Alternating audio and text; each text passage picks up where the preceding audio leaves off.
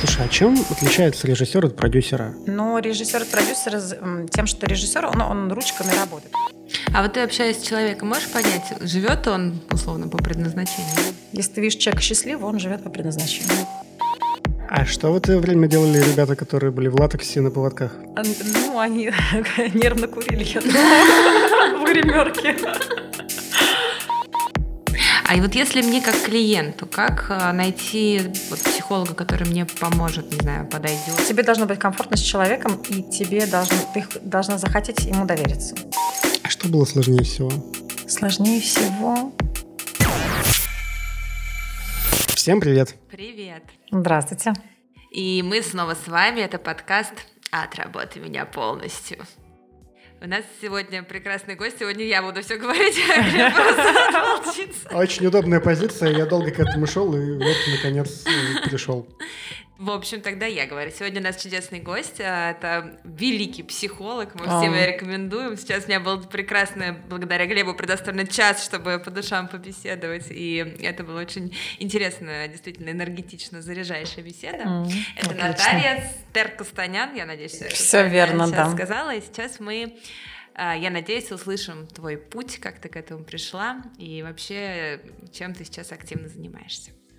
Ну что, начинаем? Да, видимо, п- то про домашнюю заготовку, про которую говорил Глеб, это про то, что я хотела тебя начать разговор с того, что ну, обычно говорят, что все психологи, они приходят в психологию с какими-то своими проблемами, с какими-то своими запросами. Мгм. И вот э, вопрос, как ты к этому вообще пришла, то есть что условно происходило в твоей жизни такого, что ты вдруг поняла, что вот нужно идти в психологию и разбираться вообще в жизни и в себе в частности. Мгм.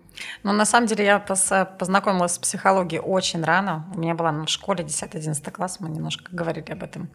Вот, и это такое знакомство было. Я была поражена тому, какой удивительный человек, и что это огромный просто мир, увлекательный. Я была уверена, что я пойду а, получать образование после школы, но как это часто бывает, меня от- отговорили родители, Мгм. и пришлось стать режиссером. Вот, поэтому путь, на самом деле, к психологии был долгий достаточно, и было действительно очень много всего в жизни, и смерть мужа, которая тоже так эм, серьезно повлияла да, на меня, Мгм. как на ребенка, скажем так, еще в том возрасте, ну, 20 лет. И потом были какие-то разочарования в профессии, потому что я работала режиссером очень много лет и рано начала зарабатывать э, на, на этом. Но у меня было очень прям тотальное разочарование в профессии, потому что я занималась в основном конкурсами красоты. И просто в какой-то момент я увидела, насколько это грязный вообще фальшивый Некрасивый. мир, да, что там, в общем, все, что хочешь, но только не красота. Слушай, ну это очень интересно, потому что для людей снаружи кажется, ну как бы режиссер, это очень круто. Ну то есть это чувак, который ходит командует всем, мечта буквально, командовать. Тем более конкурсы красоты, ну то есть красивые женщины, там все очень-очень как бы fashionable, я не знаю, там, видимо, много денег крутится, ну по идее же классно должно быть. Что там может пойти не так? Но классно, когда картинка, потому что ты как зритель смотришь, и тебе кажется, что классно. А на самом деле девочки, которые идут на конкурсы красоты, они изначально недостаточно уверены в себе, то есть они идут за подтверждением. Соответственно, ты понимаешь, с какой личностью ты работаешь. Ну, а можешь все-таки тогда вот вкратце рассказать, что, какие именно проекты ты делал, не знаю, самые масштабные? Ма- самый масштабный, наверное, Miss Fashion TV я делала в 2005 году в Москве. Это был конкурс. И делала русско-американский конкурс Wet Teacher Contest, как-то так он назывался, «Мокрая майка». Это был э, русско-американский такой проект, то есть у нас были финалы здесь, в, в разных городах России, и в Америке. И потом победительницы, в общем, все встречались в Америке, но я уже не поехала туда э, работать, потому что уже мое разочарование меня настигло. Да, меня настигло. Ну, все это все очень пошло, очень все. Всех, всех покупают. Это все не по-настоящему, потому что, ну, не знаю, я жила в иллюзии, мне казалось, что все по-честному, а на самом деле все это не так. А что вообще делает режиссер? Вот какие у тебя функции были? Но у меня, я вообще такой глобальный была режиссер, начиная от концепции мероприятия самого полностью, всех, все сценарии все всегда сама придумывала, плюс постановка всего этого, плюс организация вообще всего действия, звук, свет. Ты, ты по сути, контролишь все. У тебя есть картинка, Мгм. какое-то видение, как это будет, и ты его воплощаешь. Как художник рисует картину, то же самое, только с живыми людьми. Слушай, а чем отличается режиссер от продюсера? Но режиссер и продюсер тем, что режиссер, он, он ручками работает, продюсер продает этот продукт, по сути, спонсоров находит. То есть продюсирование – это продвижение, как маркетолог, грубо говоря, в этой mm-hmm. сфере. Но он тоже может, кстати, быть, э, у него может быть какое-то видение определенное, да, там, ну, ну, никто его не слушает. Но продюсер, он, он перевозит бабки. Вот продюсер равно деньги, все. Это человек, который продает и продвигает. Поэтому у него, собственно, и слово есть главное, типа. Да. А как вы друг друга... У вас какая-то команда была сплоченная? Типа, ты режиссер, у тебя был какой-то продюсер, спонсоры отдельные? Да, у меня был... Я встретила... Я познакомилась... Кстати, интересно было. Это было в Питере. Я поехала в Питер просто отдохнуть. И в каком-то баре ко мне подошел человек, э, начал разговаривать. Я такая общительная всегда была девочка. Оказался один из шести фотографов Playboy американского. Их, оказывается, mm-hmm. всего шесть, но я уже не знаю, как сейчас, а тогда. В общем, какой-то крутой Клиффорд Райт. Мы до сих пор с ним общаемся. Вот, и что-то мы с ним... Ну, я так понимаю, что он хотел меня пофоткать. Угу. Вот, а я сказала, ну, конечно же, естественно. Как же сейчас? Поехали ко мне, у меня есть пару предложений. Ну, да, да, да. Вот. Ну, а в разговоре выяснилось, что я и он такой, блин, ну давай, может, поработаем вместе, все. И так я на два года попала вообще в этот в этот конкурс, по сути, в Питере. Угу. С нуля полностью, да, его делал. Ну, совпало просто, да. По сути, он был, он был спонсором и продюсером. Угу. А я придумывала это все. Ну, я, кстати, им сделала крутой конкурс. Очень долго Питер потом там кричал.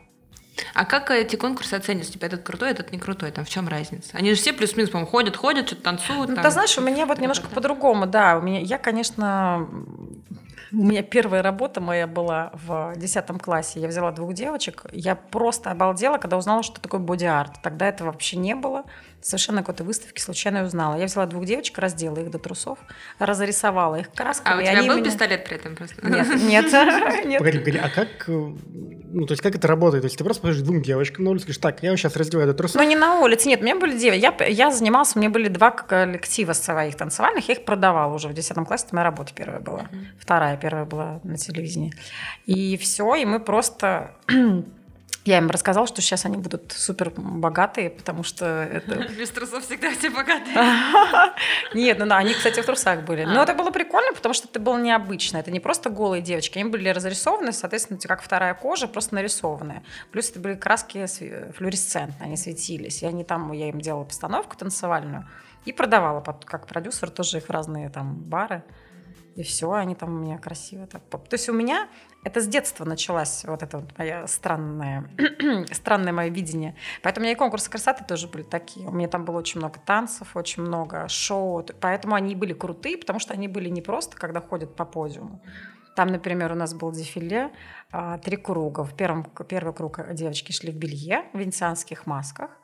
Второй круг они шли без бюстгальтера, и у них на поводках были мальчики вместо собак в латексе. А третий э, круг они шли без трусиков, прикрывая рукой вот это вот э, свое место, доходили до конца подиума, меняли ручки, и уходили. В общем, такие были конкурсы. Поэтому да, они. А что в это время делали ребята, которые были в латексе на поводках? Ну, они нервно курили в гримерке. Да, ну такие были конкурсы. Такая сейчас пауза. Ну, это правда. Ну и тогда, это 2004-2005 год, это, конечно, очень дерзко было. Поэтому это они были крутые. Хорошие тамада и конкурсы интересные. Да-да-да-да, из этой серии сто процентов. Ну слушай, смотри, ну в любом случае вот как бы режиссура вот такая, где там действительно голые девочки, понятно, что здесь есть, ну, определенная там, не знаю, тонкий лед, скажем так.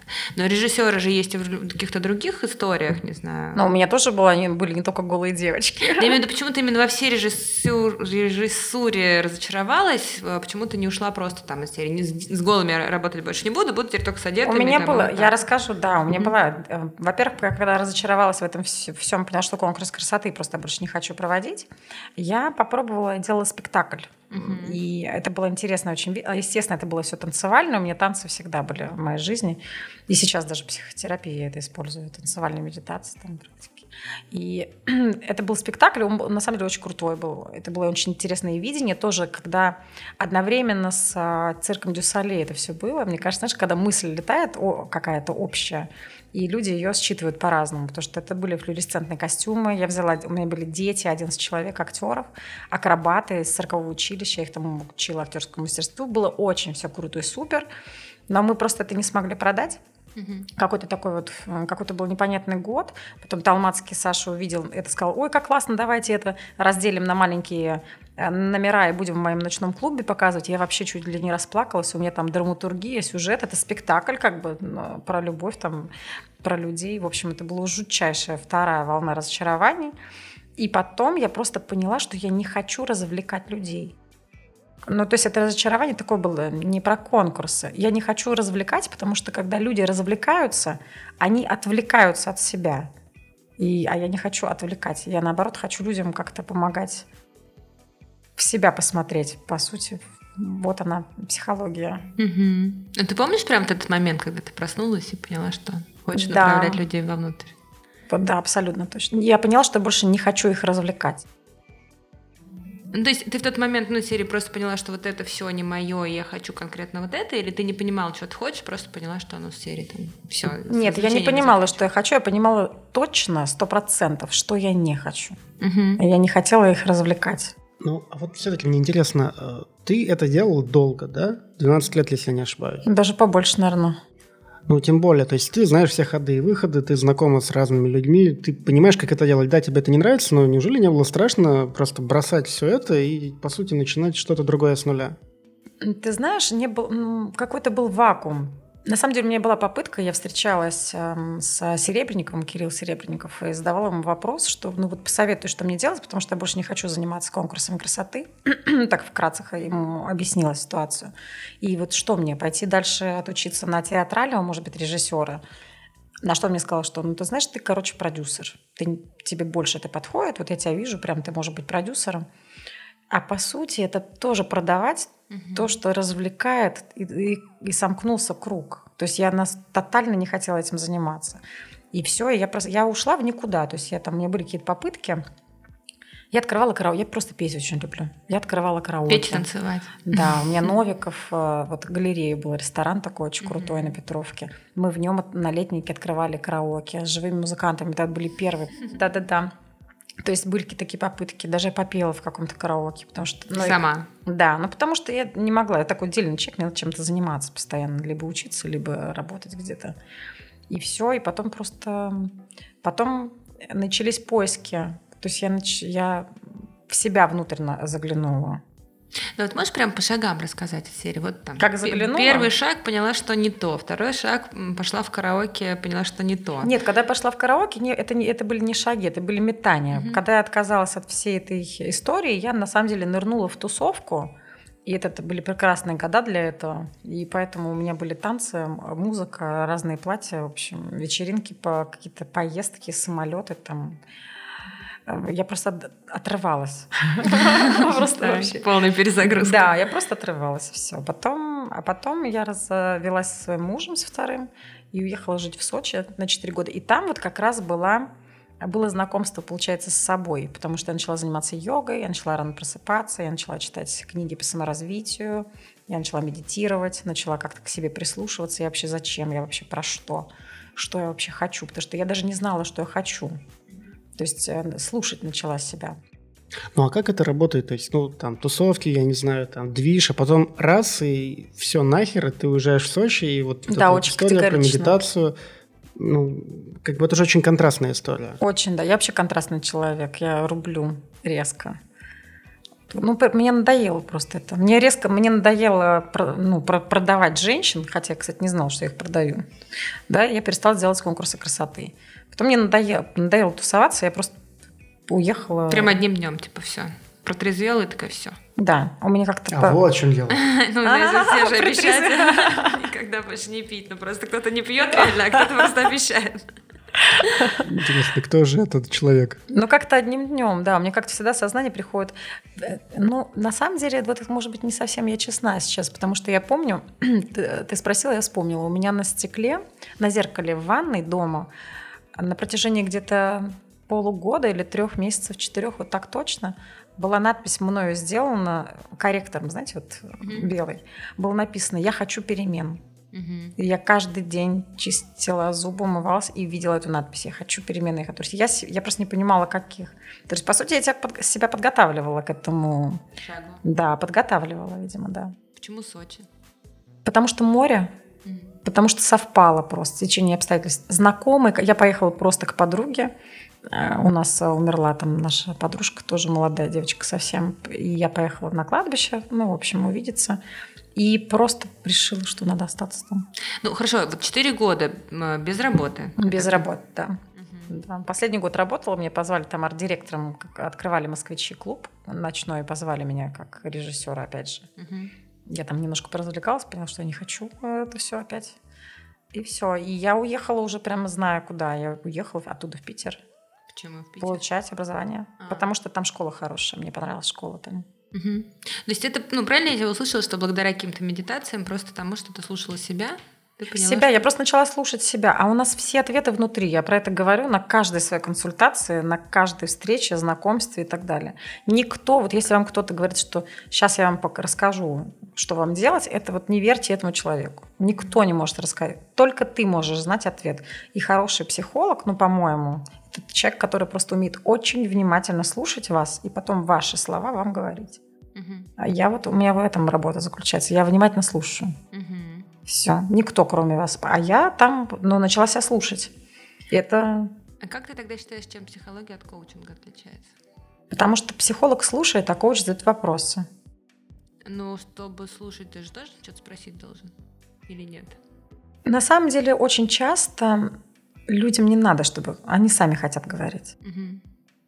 Если человек хочет разобраться с чем-то, он будет говорить. Но люди бывают разные, кому-то надо помогать. Конечно. Это как с детьми. Кому-то надо помочь разговор начать, а кого-то надо просто кивать, да, и все. Ничего не спрашивайте, я вам сейчас все расскажу. Вы записываете. А что чаще бывает в практике? Ну, то есть, вот те, которых надо как-то раскручивать, или которые сами такие, типа, я сам все расскажу? На самом деле, по большей части ко мне приходят люди, которые сами рассказывают, потому что ко мне приходят достаточно узкий а, как этот, ну не узкий, как это сказать, по конкретному запросу. То есть ко мне приходят по работать вот именно с предназначением, со смыслами вот э, в, этой, в этой стороне. А это люди, как правило, которые уже всегда об этом думали, и им есть что рассказать. Они приходят, они сами начинают говорить. Вот мы пришли к самому главному. Что такое предназначение? Это, кстати, интересный вопрос. Я про это тоже очень часто говорю. Но вот если вы посмотрите там в словарь или еще что-то, всегда пишется, значит, о том, что предназначение – это, значит, смысл вот жизни человека, который был ему заранее, ключевое слово, предназначен. И тут э, есть э, две трактовки. Первая мистическая из серии, что вот там на небесах, в общем, у нас там миссия и все такое. И вторая более социальная, что ты, в принципе, здесь живешь, ты должен какой-то вклад в общество делать. Я никто, ни к другой, не, вот правда не отношусь, потому что лично я, вот лично я, я не помню своей предыдущей жизни. Я не да. помню, что было до, да. Я вот лично, правда, про это ничего не знаю. Поэтому утверждать, что кто-то мне там что-то рассказал, в общем, там, или сейчас на картах Таро, или, например, про астрологию, я с большим уважением, но I'm sorry, планета как бы уже по-другому давно расположена, да, а мы до сих пор продолжаем, ну, если что, ну, в общем, Венера, а не Венере.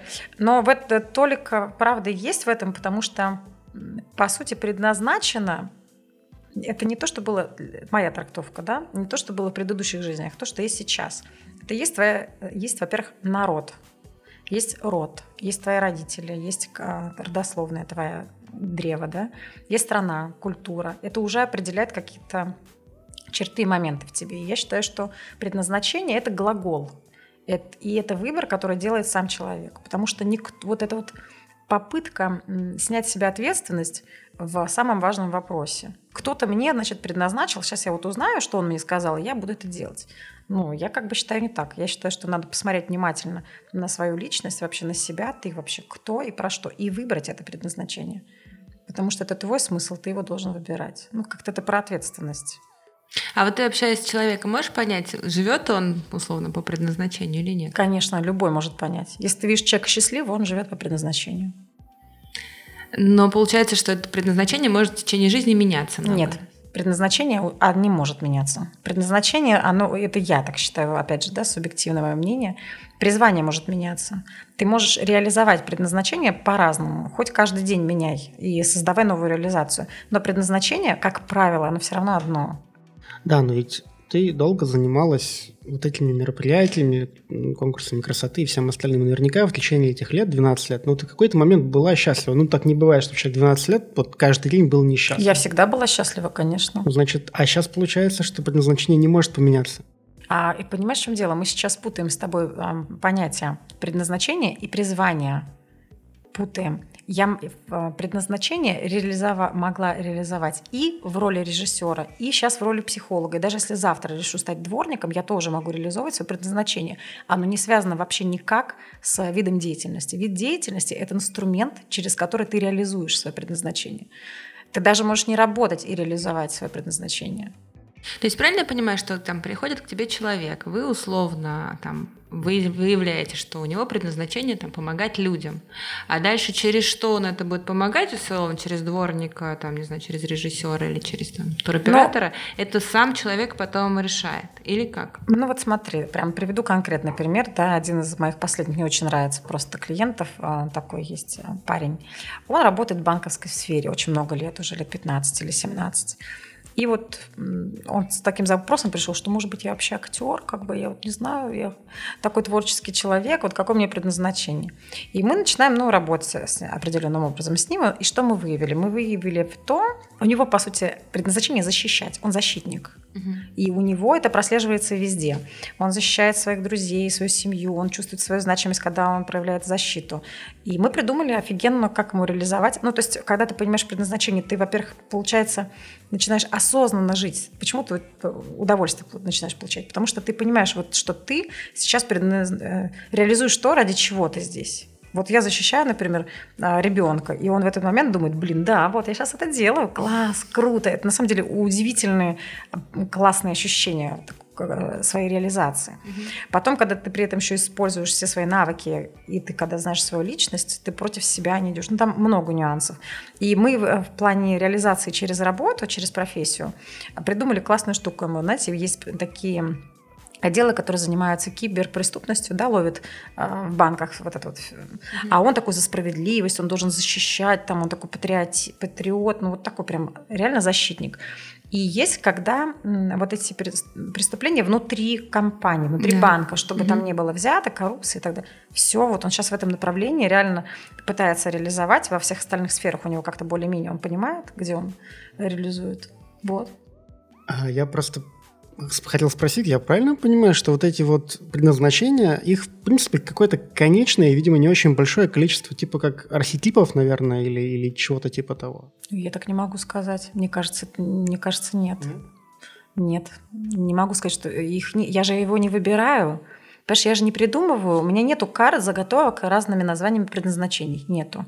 Я просто очень, я вот э, не придумываю, я правда просто очень внимательно слушаю человека, смотрю разные его сферы проявления, там, не знаю, мечты, детства, не детства, страхи, стопы. Из всего этого во всем в этом, в каждой из этих линий есть, я слышу какие-то совпадения. Ты видишь совпадения, где э, пересекается, например, его деятельность, что его раздражает, например, в личной жизни, а что его раздражает в работе. Очень много пересечений, оно как-то вот само, оно само слепливается, это предназначение. Просто оно реально всегда глагол. Потому что предназначение просто, ну не знаю, ну как оно может быть не глаголом? Это, это действие. Это то, что ты делаешь. А свое предназначение ты выявила? Да, у меня очень классное. У меня предназначение вдохновлять. Mm. Абсолютно точно, это мое слово, мой глагол. А вот как это, то есть это во время учебы ты это выцепила? Я или... выцепила в Индии это. Я, а, я очень, было это было очень интересно. Я очень долго себя готовила. Я, получается, наверное, такой на путь э, осознания в 2009 году угу. стала, скажем Подожди, так. это во время учебы или после учебы? Просто чтобы там, опять же, понимать. Это было, уровень. нет, это до того, как я начала учиться на психолога, угу. до, угу. сильно как бы до. Это было за 7 лет mm. до этого. То я начала себя готовить, начала читать. Ну, в общем, медитация, вот эта вся история у меня началась. И, в как... и я всегда хотела в Индию. То есть я знала, что там будут мне ответы. Но я, видимо, была не готова а, к этим ответам. И это было... Индия была в каком году у меня? В 18 по-моему, что-то такое. Mm. Не так давно. Недавно, да, она недавно была совсем. В 17 или 18 году, не помню. И я уехала одна. То есть я, увол... я работала тогда в консалтинговой компании, угу. и я уволилась из этой компании, собрала чемоданчик и на три месяца одна уехала в Индию. В, ну, просто в Индию? Просто типа, в Индию. На Нет, я поехала... дедушки или что-то? Нет, я поехала в конкретный ашрам, я поехала в Оша ашрам, угу. потому что ну, мне нравится э, его учение. И я месяц была в этом ашраме, потом на юге была делала панчикарму, это такая чистка аюрведическая. Ну, можешь рассказать, что там вообще происходит? Там реально все молчат и молятся без конца или? Ну, не совсем молятся. Знаешь, почему мне нравится Оша, опять же? Потому что там очень много танцев. Mm. Там очень много танцевальных медитаций, я сейчас тоже это применяю все. По сути, это выглядит таким образом. Это очень классное такое место. Там красивая природа. Но это, конечно, такой luxury. Ашрам не похожий на обычный. Это такое серьезное, в общем, там пятизвездочный отель почти. Пятизвездочный ашрам. Ну, типа того, да, на самом деле. Но у него такая была, такое учение у Ошо, что не обязательно быть нищим для того, чтобы быть счастливым. Как бы ребята там, он ездил на Роллс-Ройсе, у него было все в порядке. да, при этом у него такие очень освобождающие были, ну, его учение было. И там первая медитация 6 часов утра. И все, у тебя есть расписание. Каждый час, там много разных залов, каждый час проходит какая-то медитация. И ты на какую хочешь, на такую ходишь. А, то есть не обязательно везде таскаться? Не обязательно, но я туда ехала с конкретной целью, поэтому я, конечно, по 9 часов в день медитировала. Но медитация – это не только сидеть на месте. Есть медитация, например, очень классное у нее окружение, когда ты кружишься, постоянно кружишься, кружишься, кружишься без остановки как э, в дети, дети Пока не вырвет. Пока не выйдут э, внутренние злые силы или как Пока не очистится твоя карма через желудок. Через желудок, да. Да, очистится карма твоя. Но это на самом деле, да, сначала может э, подташнивать, но там определенная методология. И ты в какой-то момент понимаешь... Не есть накануне. Нет, ну почему не есть? Ну, в общем, там на самом деле определенное положение тела, куда кто-то фокус взгляда твоего, и тебе на самом деле через 15 минут уже нормально. Ты кружишься. А сколько это надо Час. Час. Да, очень классно. Это знаешь, какое ощущение появляется? Видели, наверняка такие бывают мультики, когда земной шар и сверху человечек идет. Вот ты реально видишь мир, как будто ты этот человечек на шарике. А потом как остановиться? Ну, останавливаешься потом, ложишься на живот. Обязательно такой немножко в себя приходишь, потому что у тебя вертится мир еще пока. Но это невероятно. Это, знаете, это вызывает ощущение просто восторга, вот прям щенячьей радости. Очень крутая медитация. Ну, и такого плана много разных. Есть медитации, когда сидят, люди и молчат. Я проходила, кстати, очень крутую медитацию. Он считает, эм, это самая его сильная медитация, Оша, называется «Мистическая роза». Она длится 21 день, я на эту программу, по сути, ездила. Каждый день, первая неделя по 3, по 3 часа. Первую неделю мы смеялись три часа без перерыва ты должен смеяться. И там группа у нас был порядка 50 человек. Ты просто смеешься. Можешь между собой, ну, разговаривать нельзя. Может, там что-нибудь, жесты какие-то, и ты смеешься, смеешься. Да, и такое, и такое, и эти жесты тоже были. Да, это классно. Потом тебе на второй или третий день запрещают коммуницировать между собой. И Даже должен, жестами нельзя. И ты должен, не, никак нельзя, и ты должен сам смеяться. И это на самом деле невероятнейший опыт, потому что я пришла, мой инсайт был в том, что смех — это просто то, что есть во мне. Для этого не нужно ни истории никакие вспоминать, ни с кем-то. Просто в тебе есть это чувство. А при этом ты ничего не употребляешь? Нет, конечно. Вегетарианская диета. Не-не-не, ничего не употребляешь. Правильно понимаешь, что ты просто начинаешь смеяться, когда ты хочешь. Ну, или там усилием воли. Да не, ну как бы по-разному. Ты сначала, вот, знаешь, как это интересно, кстати, вопросы. Сначала ты смеешься, потому что, ну, это глупо и смешно. Все 50 человек, взрослые люди, там разные серьезные бизнесмены, и всех охочут. Ну, это просто весело. А потом, э, ну, уже не весело как бы. А потом, когда коммуницировать нельзя, ты начинаешь... Я, знаете, как делала? Я начала вспоминать истории смешные. А я постоянно рассказываю, мне из режиссерского опыта огромное количество смешных историй. И я всегда, когда их рассказываю, я сама хочу, и так весело. А тут я лежу под этим одеялом, ну, под простыню. И мне а, под... еще под одеялом? Ну, под простыню, да. А-а-а. Мы там накрывали, чтобы не видеть друг друга. И я не могу, мне вообще не смешно. То есть я рассказываю себе эту историю, а мне вообще не смешно. Я поняла, что смешно, когда ты кому-то рассказываешь, а сам как дурак, что там я... И я была на третий день очень злая, потому что я не смогла смеяться. То есть реально, я была злая, прикиньте, а там три часа. Ты идешь там в уборную, ты тоже должен ха-ха идти смеяться, как бы, а тебе вообще не смешно. А там еще и не получится ничего при этом. Нормально. Там вообще не до смеха. Получается ничего, смешно, кстати. Смешно покакал. Ну, типа того, да. Это была первая неделя, а вторая неделя плакали. В смысле? В прямом смысле, да. И ты плачешь. Нет, ну подожди, заставить тебя посмеяться я могу. Да. А как ты... Ты знаешь, на, на удивление гораздо легче было начинать плакать, потому что, блин, ты куда... У тебя столько вообще обиды внутри. Ты начинаешь плакать, потому что в жизни справедливо, люди же себя любят жалеть. Мы все любим себя Просто жалеть. сидя под, под простыней, под этой простыней, и, типа, да. У меня сейчас три часа себя пожалеть, сейчас Да, начинаю. вот ты должен сидеть и плакать. Я сначала вспоминала грустные истории. Потом я себя жалела. Потом это все уже проходит, и на второй день ты вообще не знаешь, чем заниматься, потому что ты все уже перепробовал в первый день. И я, знаете, за чего плакала второй день? Я начала слушать, как люди вокруг меня плачут. Мне так стало больно вообще за то, как они страдают. Я плакала от того, что люди плачут. Но это на третий день тоже закончилось. И на третий день я опять была зла. Мне третий день был злой день всегда в этих неделях. От злости можно плакать? Нет, это просто вообще, ну, как дурак сидишь, надо плакать, а ты не можешь. Подожди, и что, не выгоняют там? Нет, ну это же Ашрам, кто тебя выгонит. Не знаю. Типа. Как из школы, там, из института. Плохо плакал, короче. Не, ну тоже потом, потом тоже на самом деле нормально плачешь, потому что тоже вот это тот же самый инсайт, просто в тебе есть боль. Без истории, без, просто в тебе всегда есть какая-то боль, и ты плачешь. Такой очень освобождающий, э, освобождающая практика. Просто есть в тебе смех. А еще знаете, какое классное наблюдение вообще? Я была поражена. Вот как человек смеется, он точно так же плачет. Что имею в виду? Если он смеется так ха-ха-ха-ха-ха, он и плачет так же. Одинаково, прикиньте. Я же слышала, как вот вокруг. Удивительное наблюдение тоже, все одинаково. Третью неделю молчали просто. И это космос был. Просто вообще... Просто космос. А если ты начнешь говорить, что тебе будет? Ну, ты выходи тогда, зачем же ты портишь людям медитацию? А что было сложнее всего?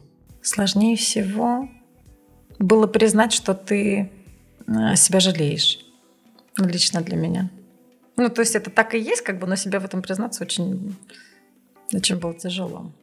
Ну, это, я имею в виду, это приходит во время вот этих вот операций, ну, не операций, вернее, упражнений, не знаю.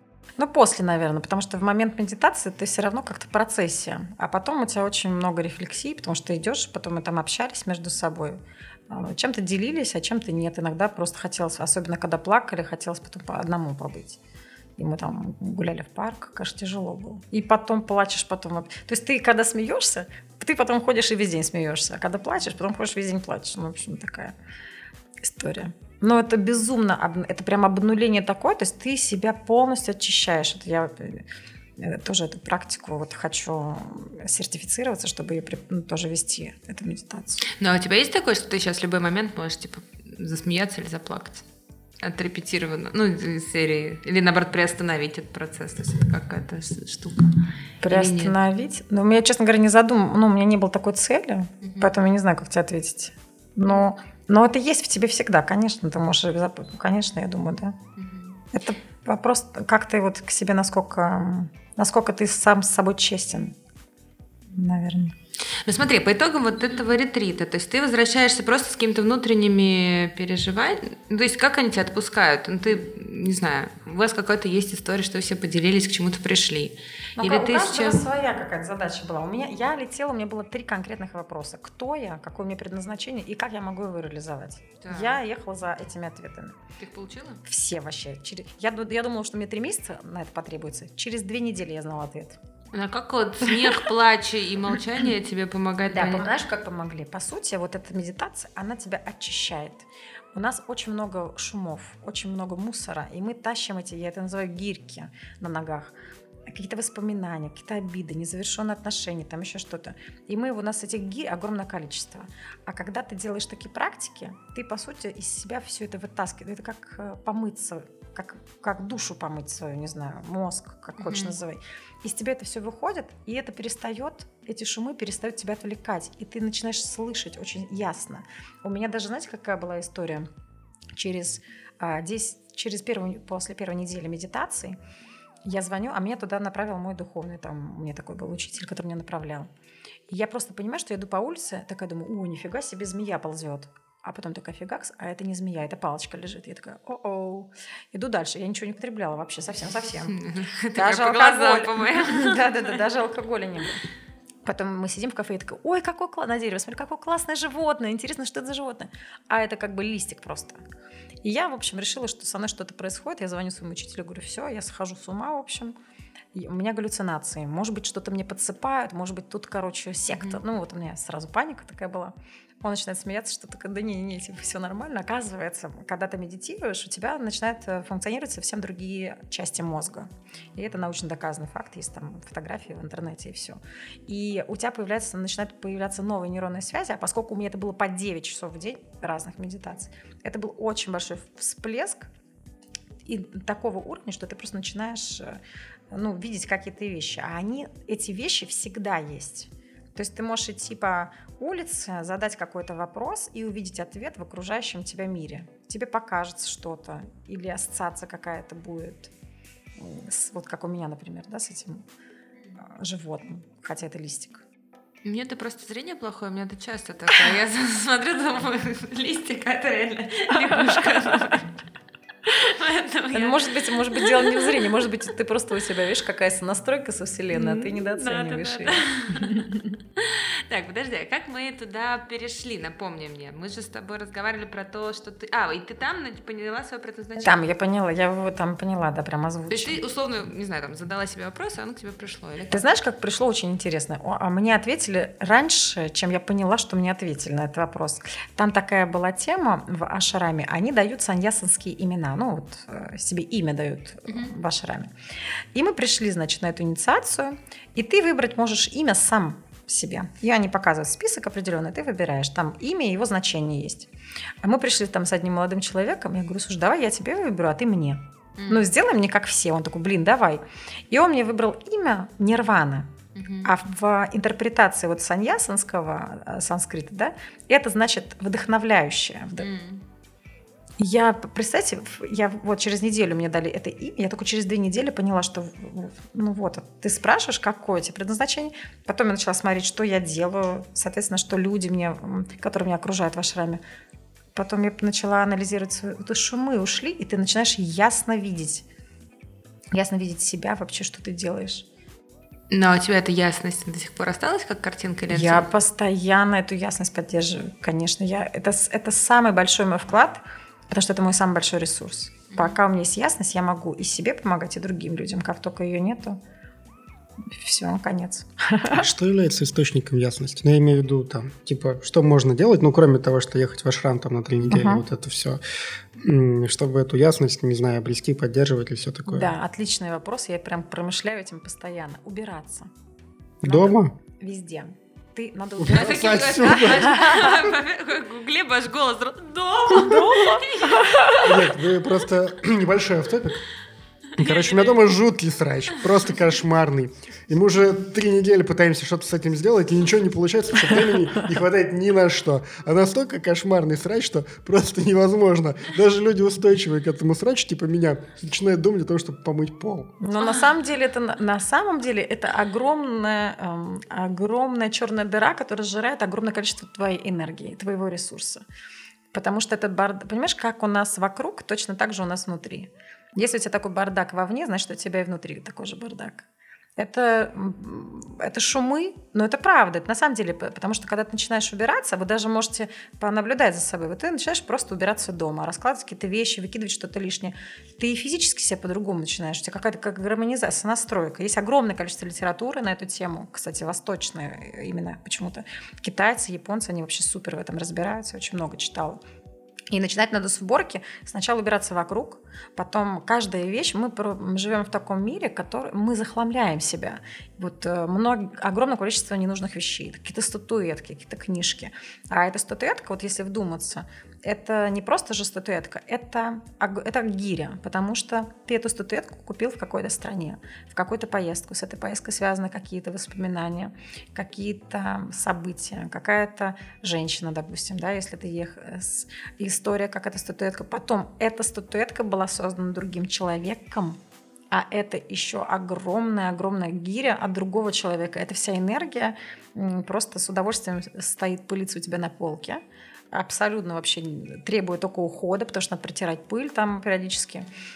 Ее надо перевозить, если ты переезжаешь как бы с собой. Это у нас появляется несколько грузовиков и так далее. И это, отним, это все отнимает у тебя из пупка такие ниточки к каждой вещи, которая у тебя есть. Просто представьте на секунду. Ну, все-таки же человек определяется в какой-то степени опытом, который с ним был. Ну, там, если продолжать эту всю историю, там, теми женщинами, с которыми он куда-то Да. ездил, там, не знаю, мужчинами и всем вот этим вот. Если от всего этого избавиться, что тогда останется? Вот, смотри, очень хороший вопрос. Избавляться от этого не надо. Надо сделать так, чтобы тебя окружали только вещи, которые тебе действительно дороги и цены, а не хлам. Я говорю, на убираться, избавляться от хлама. Если тебе статуэтка цена как воспоминание, и она дорога тебе, э, безусловно, как бы если она тебе доставляет радость. А если она не доставляет радость, если она просто есть, например, или если, не дай бог, она еще негативные какие-то эмоции вызывает, ты каждый раз тратишь свою энергию на это. А у тебя как бы энергия, она, конечно, безгранична, у тебя неисчерпаемый источник, у всех внутри неисчерпаемый источник. Но чем больше ты его разбрызгиваешь на ненужные вещи, тем меньше у тебя остается для самого себя. Все. Сначала убираемся вокруг пространства, потом убираем на информационное поле, которое засрано, извиняюсь сейчас так, э, просто потому что я недавно вот исследование, забыла к- компания, как называется, но суть в том, что 90% всей информации, которая существует в мире сегодня, была создана за последние два года. А вы часто почту чистите свою? Каждое письмо же это трендец. Это целая история, это еще одна гирька. Поэтому пространство вокруг, информационное пространство. Потом делать надо фильтры, чтобы не все впускать. Потом люди, потом воспоминания. Может быть, тебе классно, но нам очень тяжело какие-то воспоминания некоторые оставлять, да, убирать, потому что в них есть что-то очень ценное для нас. Ну так можно это ценное забрать, а воспоминания убрать. Погоди, вот про воспоминания интересно. А как избавиться от воспоминаний? Вот, ну, то есть, окей, я могу там таки помыть пол, сделать Мгм. над собой усилия. Могу разобрать свою сраную почту.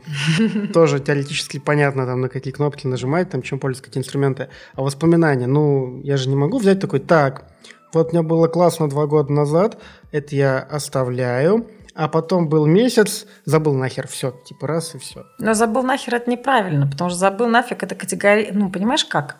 Есть какие-то воспоминания, которые тебе доставляют, опять же, радость, да? Пускай они будут эти воспоминания. Есть воспоминания, которые тебе доставляют, ну, страдания, и ты грустишь очень сильно. Почему ты грустишь? Потому что в этом событии, в этом воспоминании что-то произошло, и ты что-то потерял. Не знаю, потерял, например, веру в себя. Или потерял любовь к какому-то человеку. Ну, неважно, что-то очень ценное. И часть 100 тебя... рублей. Ну, Это в силу национального 100 рублей. Самая большая потеря, которая... вера в себя, любовь и 100 рублей. И 100 рублей. Но это, кстати, тоже им иногда имеет значение, да, потому что за 100 рублями же там куча всего. Вот, и ты, ну, зачем тебе вот это постоянно, блин, помнить про это гребаное воспоминание? Это- Ты не знаешь, что ты его сотрешь, но можно убрать его значимость. Надо вернуться в это воспоминание, забрать оттуда себя, вот того, который там грустит. Пожалеть, взять за руку, обнять и пойти в, в сегодняшний мир, забрать его оттуда, самого себя. Все. Ценность этого воспоминания уже не будет такая. Ты, может быть, даже вообще забудешь потом про это воспоминание. Ну, если оно не имеет значения. То есть это все практики, которые вы как раз условно с клиентами, да, Да, абсолютно. Да. Есть даже ну, это ничего сложного в этом нет. Есть огромное количество литературы тоже на эту тему. Есть какие-то трансовые медитации, просто когда ты прорабатываешь такие штуки. А вот смотри, к тебе приходит клиент. У него обычно запрос, вот я хочу понять свое предназначение. Так это Ну, звучит прям или слово как? не... Знаете, слово опошлили, конечно, вот это предназначение. Я даже буду в следующем году менять это слово, убирать, потому что, ну, уже люди, к сожалению, его вот... Затерли. Ну, они затерли, да, его очень... Прям у меня сердце тревожится на этот счет, но никуда не деться. Запрос не такой. Запрос чаще всего либо я не могу, я не получаю удовольствия от, от того, чем я занимаюсь. Мгм. Ну, все, нет у меня удовольствия от работы. Все задолбало, не хочу, короче. Выгорание такое что-то. Или когда приходит и говорит, что я вот не знаю, зачем вот я живу, мне смысл, я не вижу смысла, мне нужен смысл. Вот такие запросы. Ну, по сути, это Ну да. для меня это и есть про предназначение. Я потому что, через... потому что когда ты знаешь и реализуешь предназначение, все, твоя жизнь кайф становится. Ну, не только кайф, конечно, трудности бывают, это норм. Ну, то есть ты прописываешь какой-то, ну, серию, так, вам показано, не знаю, там, 10 сессий, и мы там к чему-то дойдем. Но у Или- меня или всегда, как? да, всегда получается, ну, в в мини- меньше семи встреч не получается. Мгм. Потому что я, ну, мне, я люблю с разных сторон посмотреть, чтобы не ошибиться. Все-таки мне результат очень важен. Семь встреч, как То правило. есть ты семь раз встречаешься, слушаешь, слушаешь, а потом говоришь... Не, ну, ну я «Ваше в процессе, предназначение».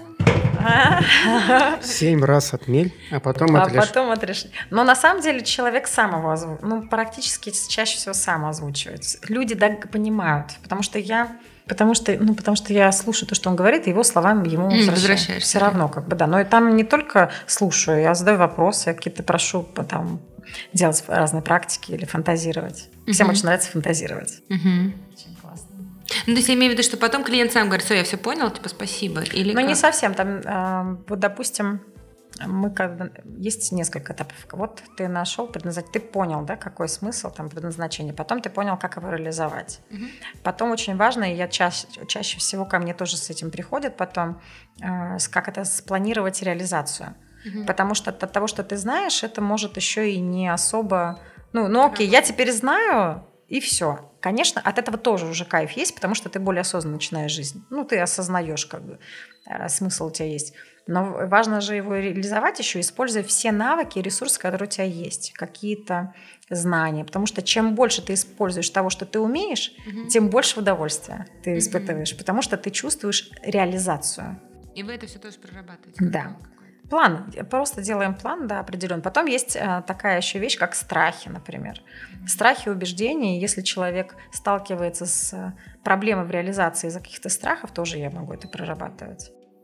А было такое, что ты там слушаешь, слушаешь человека, тебе уже давно понятно, что он про одно и то же бухтит, а он типа все понять не может, что надо делать. Да, но я на самом деле это называю ловушка, ловушка психолога. Когда... Потому что если я думаю о том, что я уже поняла, в этот момент я должна сама себе сказать стоп, слушай дальше. Да? Ну, конечно, а вдруг это моя проекция какая-то. Мгм. Вдруг это мне показалось. Это такое, я это называю синдромом Бога. Я никогда не уверена до конца. Мгм. Потому что если я буду уверена, я тогда не смогу сто процентов как бы помочь.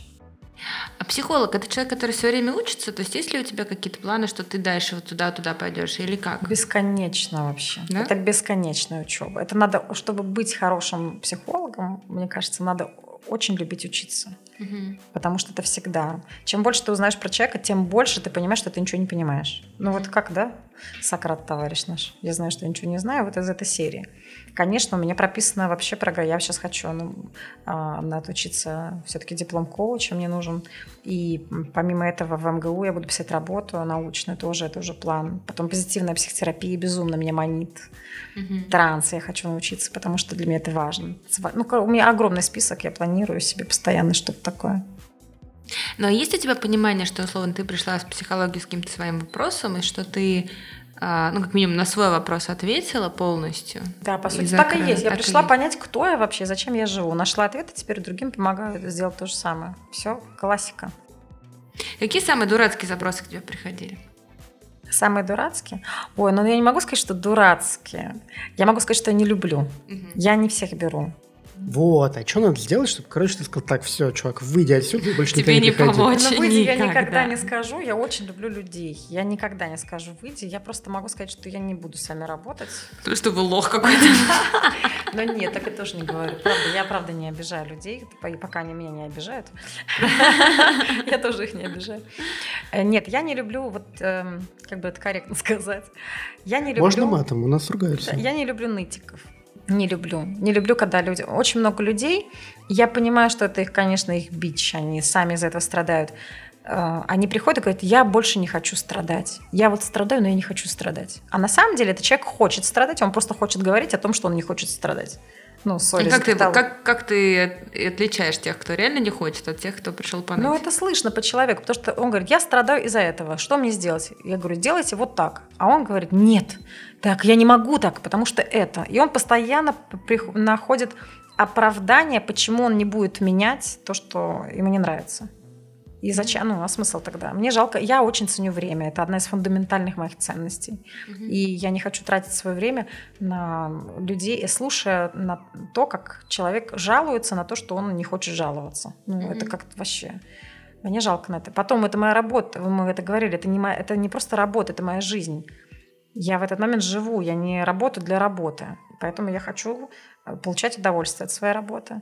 И я не со всеми людьми получаю удовольствие. Поэтому я выбираю с А кем. кроме нытиков, ну вот с нытиками ладно, Мгм. что еще бесит? Вот Бесят? Ну, вот раздражает, да, выводит на такие эмоции. Хочется. Но вот не, у меня не бывает, что бесит. Меня очень... Вот единственное, что меня раздражает, действительно, когда люди ноют. Я понимаю, что это, в принципе, некорректно с моей стороны, вот это вот э, нетерпение, потому что надо людей принимать. Ну, я, мне действительно это вот, ну, раздражает. Ну, не люблю, когда ноют. Ну, господи, ну, не...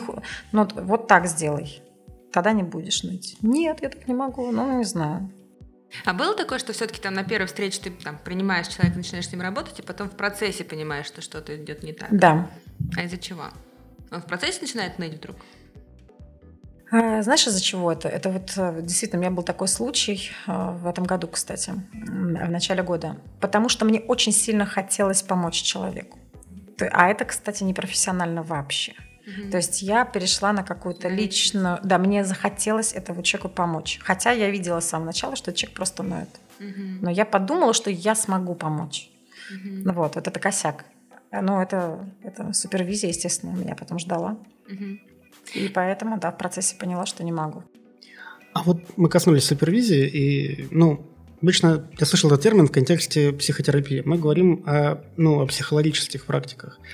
И у психологов тоже ну, работает эта тема супервизии? Конечно, обязательно без супер. Любой человек, он человек в первую очередь. И супервизор обязательно нужен, психологу обязательно нужен психолог, потому что во время консультации может произойти все что угодно. Может произойти какая-то проекция, например, у человека какая-то история, и тебе, ну, как, например, вот как э, с клиентом, о котором я сейчас говорила, да, то есть мне очень сильно захотелось помочь. А почему мне захотелось помочь? Что это такое? Я всем помогаю, как бы. Почему такая особенная была отношение? Ну, потому что я узнала себя в этом клиенте, в какой-то ее истории, хотя это вообще недопустимо, и нейтральное должно быть. Mm-hmm. То есть я эту границу перешла.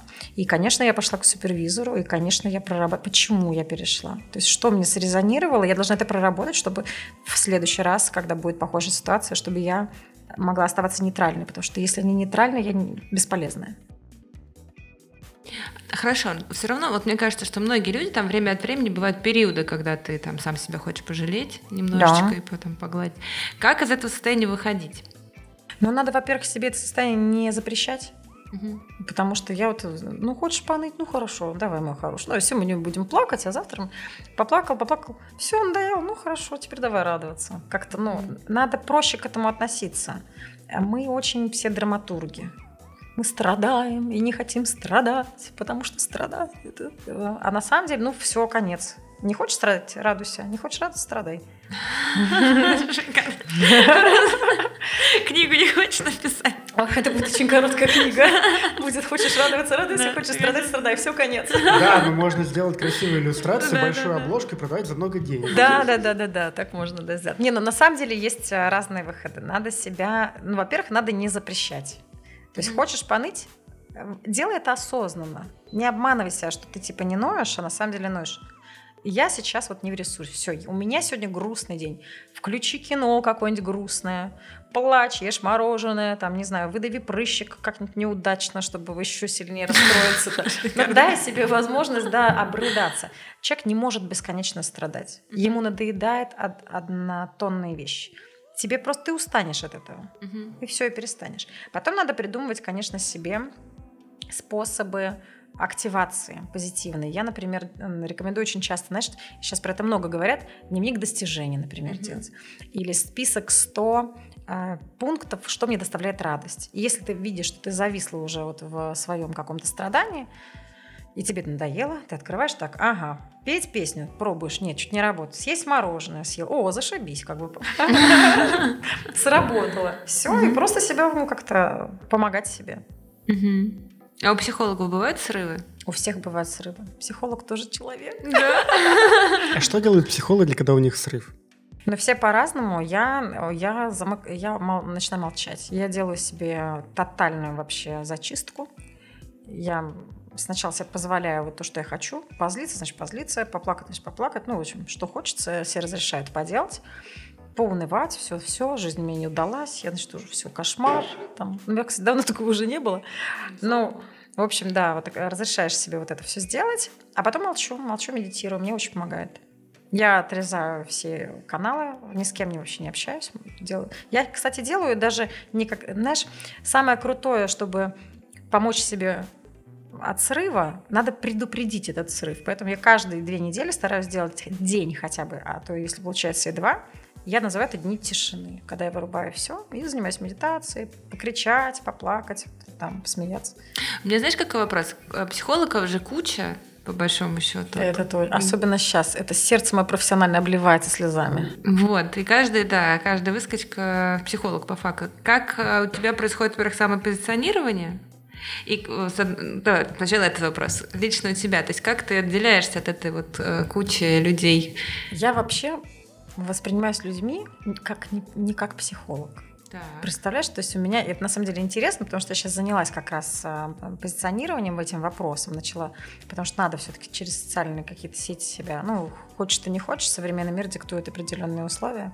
И я начала этим заниматься и начала собирать обратную связь от клиентов, и они мне не как психолог. То есть они, это вот сейчас клиентка очень, сказала, удивительно, мне понравилась ее а, фраза, она говорит, я когда узнала, вот, что вы психолог, я такая думаю, нет, наверное, мне психолог-то не нужен. А мне Ира говорит, что ты что, ты что, она не совсем психолог, она вот прям проводник, она тебя сейчас... То есть меня как-то воспринимают как проводника угу. какого-то, а не как... То есть скорее режиссер, угу. чем психолог, хотя по сути я работаю как психолог.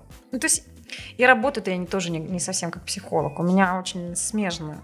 Я использую все инструменты. Я и режиссуру использую, потому что мне очень весело. Знаете, я даю классные домашние задания, мне постоянно игры какие-то там не знаю, такие всякие штуки. Потом а, я очень много использую бизнес-инструментов, потому что я все-таки три года в консалтинге проработала и все эти тренинги, и лидерство, и продажи, все это. А там очень много интересных инструментов, которые можно использовать. То есть у меня смесь такая получается. И медитации есть, и психология есть, и от режиссуры есть. То есть такой микс. Угу. А ты сама это все пишешь? Да, конечно. А как, ну, потом есть кто-то там, не знаю, первый на ком-то обкатываешь или там на ближайших родственников? Я все обкатываю на себе. Я все на себе обкатываю.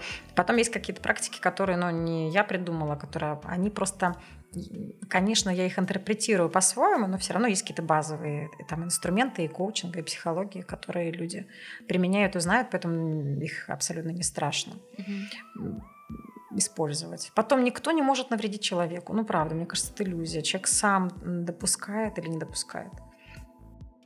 Mm-hmm. Ну, с другой стороны, если придет тот, который может допустить это, ему еще что-то там нальешь сверху. Ну, да, да, но это в первую очередь, конечно, проблема того, что человек допускает. Mm-hmm. Ну, все-таки есть же, ну, как бы здоровые люди, у которых есть проблемы, а есть же ведь, ну, как бы совсем поехавшие. Есть. Разве, ну, не является ли частью квалификации или там, не знаю, работы психолога, психотерапевта отделить, короче, вот этих вот, которые поехали конечно, и отправить. Да, ну, конечно, их же видно, конечно. Я не могу работать с... Хотя я, кстати, по образованию могу работать даже с шизофрениками, вот, но это такая очень тяжелая штука. Я... Интересно, но тяжело. Но ты понимаешь, конечно, есть определенные критерии, по которым ты видишь, человек он вообще в адеквате или нет. Но, кстати, иногда они очень хорошо шифруются. Угу. Да, а иногда люди просто не знают, что они поехавшие. Ну, и, мне надо... кажется, они никогда не знают, что они поехали. Ну, нет, иногда знают, конечно. Если справка есть, то... Ну, ну, да, есть определенные критерии, конечно, ты видишь, человек поехавший или нет.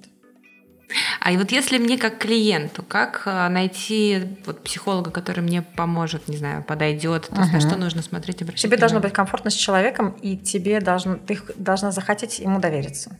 Если ты не будешь доверять то бесполезно. Тебе должно... Это, это происходит, на самом деле, на интуитивном уровне, на, прям на животном. Мы это знаем, как вот мужчина и женщину выбирают, там, да, три секунды. Вот точно так же ты поймешь, ты психолог или нет.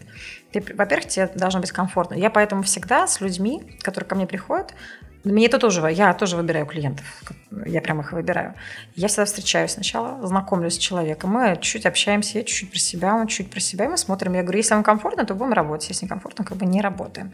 И я даю возможность человеку выбрать меня, но я и сама выбираю в этот момент. Ну вот вопрос комфортно. Ну, как бы очень простое слово, а все-таки что это что значит? Что внутри, да, давай, хорошо. Ну, во-первых, тебе должен быть приятен голос человека. Тебе должно быть приятно, как он пахнет, потому что все равно ты находишься, вдруг это будет резкий запах, тебе это не даст э, тебе может быть, он там плюется во время разговора, там, или, может быть, он не выговаривает какую-то букву, а тебя это бесит, потому что у тебя в детстве кто-то не выговаривал, какие-то ассоциации, ну, да, такие вещи.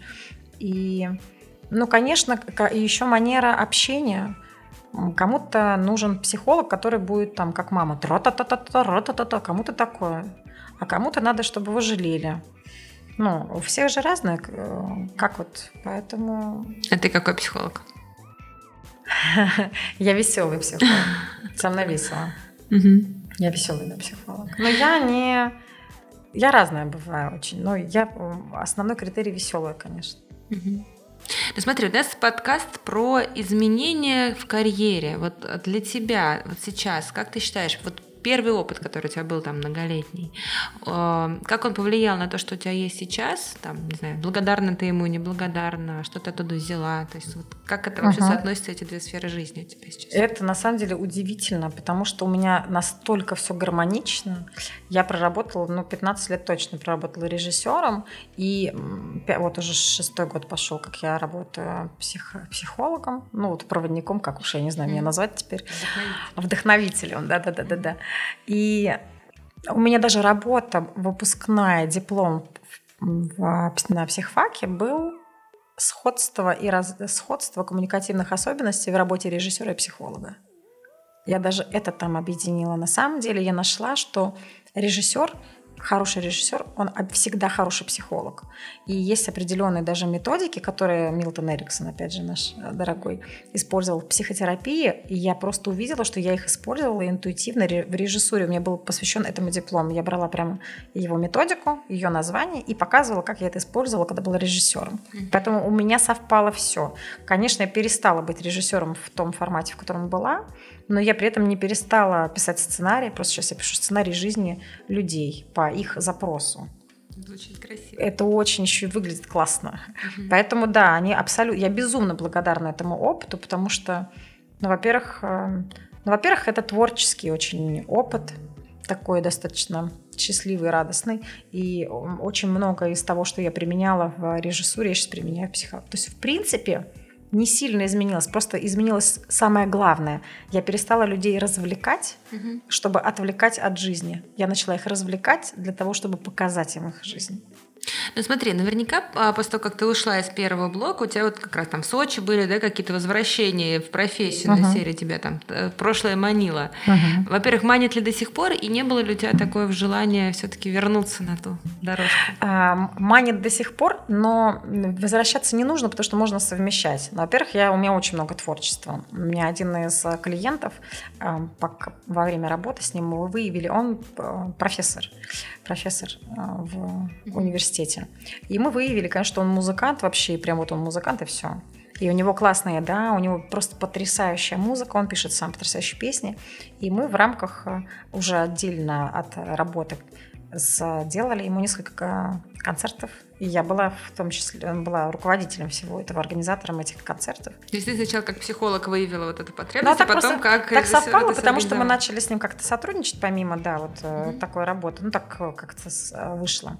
Mm-hmm. Я делаю выезды какие-то, которые посвящены тоже психологическим практикам, но по сути я там выступаю как в роли режиссера, потому что там есть и танцы, и это выезд какой-то, там есть какая-то определенная программа. Я это все реализую. Мало того, у меня в планах есть постановка спектакля, просто это будет терапевтический спектакль. Терапевтический спектакль? Да, абсолютно. Это как? Ну, это будет спектакль, который э, ты смотришь и становишься счастливее. Не, ну так-то любой спектакль, в принципе... Нет, но Сара, я хочу, чтобы люди участвовали в этом спектакле, чтобы они прорабатывали какие-то свои... То есть какая-то иммерсивная история. Ну, что-то такое, да. Интересно. Поэтому режиссер никуда не уйдет. Перестать делать то, что сейчас делаю, нет, конечно, не хочу. Зачем? Зачем мне уходить в прошлое, если в будущем намного интереснее? Вот если сравнивать, не знаю, тебя тогда и тебя сейчас, какие твои сильные стороны, вот ты, не знаю, развела, и чувствуешь ли ты, что в чем-то ты прям сейчас э, как-то окрепла внутри. Наверное, окрепла? ты да, базируешься в своей работе. Есть ли какие-то такие качества? Что да, любовь к людям. Я стала больше любить людей. И это самая главная база, которая нужна мне для работы. И угу. все. То есть до этого было как-то... Я всегда любила людей, но я была такая достаточно вредная девочка. У меня было очень э, серьезное эго. Я была великим режиссером. Меня даже встречали там в Сочи с табличкой «Великий режиссер». Это очень было смешно. Да-да-да. Вот, и я такая была очень важная, очень пафосная, очень модная, короче, такая ла-ла и ла-ла. Вот. И это мне, конечно, мешало, мешало любить людей, что ли, так. Но это все тоже из-за страха. Это всегда про себя. Ты не можешь любить людей, пока ты не полюбил себя. Пока ты себя не принимаешь, как бы это ни звучало, как э, обыденно, как фейсбучный пост, но это прям истина, действительно. Угу. А тебе все-таки... паблики рулят. Конечно. Тебе все-таки профессия помогла любить людей, или ты в профессию пришла после того, как полюбила всех? Хороший вопрос. Э, знаешь, как я считаю? Я думаю, что ты всегда все равно все начинается с тебя. Ты начинаешь эм, с себя, да, я, я приняла себя такой, какая есть, потом я себя такой полюбила, а потом в любви во мне стало так много, и в какой-то момент ее реально стало так много, что ты не можешь уже ее в себе, тебе надо начинать делиться ей. Mm-hmm. То есть это как э, сосуд, который наполняется. Просто ты не можешь этого уже не делать. Mm-hmm. Поэтому через, э, через себя, наверное, да. А вот смотри, если есть человек, который вот как раз там несчастен и там, не знаю, потерялся полностью, какой ты ему совет дашь? Идти к психологу или есть какие-то, не знаю, там базовые вещи, которые ты сам дома можешь сначала поколдовать, чтобы как-то понять свой путь? Или все-таки это должен быть вот такой проводник, который тебя за ручку С проводником проведет? просто быстрее. Но ну, я никогда не буду рекомендовать человеку идти к психологу или еще что-то. Никогда. Человек сам... Надо себя начинать слушать. Надо себя начать слушать. Есть куча разных способов. А, можно читать книги, можно сходить куда-то на тренинг, можно пообщаться с каким-то другим человеком, можно помедитировать, можно пойти к психологу, можно пойти к коучу, можно начать заниматься йогой, mm какой-то концентрацией, неважно, внимание другой. Просто с а, проводником это быстрее. Я потратил очень много времени. Если бы у меня был проводник, я бы уже очень давно помогала людям в этом направлении. И, а мне пришлось такой достаточно долгий и достаточно тяжелый, такой непростой путь пройти. И, блин, если ты можешь сэкономить время, а время, мне кажется, это единственный ресурс сейчас, это единственное ценное, что есть у человека. Время. И его, конечно, жалко тратить просто так. Угу. Поэтому, конечно, лучше с проводником. Но этот проводник не обязательно психолог. А что это еще может быть? Это может быть э, взрослый человек, это может быть просто друг, это может быть... Это вопрос того, насколько ты внимательно слушаешь. Надо просто научиться слушать себя и то, что вокруг происходит. Угу. Очень красивый, мне кажется, финал такой. Глубокий. Да, мне прям захотелось тишины и подумать, о чем я думаю. Неделю. Хорошо. Можно с одного дня начать, на самом деле. Зачем сразу себя в жесткие рамки? Знаешь, как страшно. Так я знаю, поэтому не могу заткнуться даже на минуту.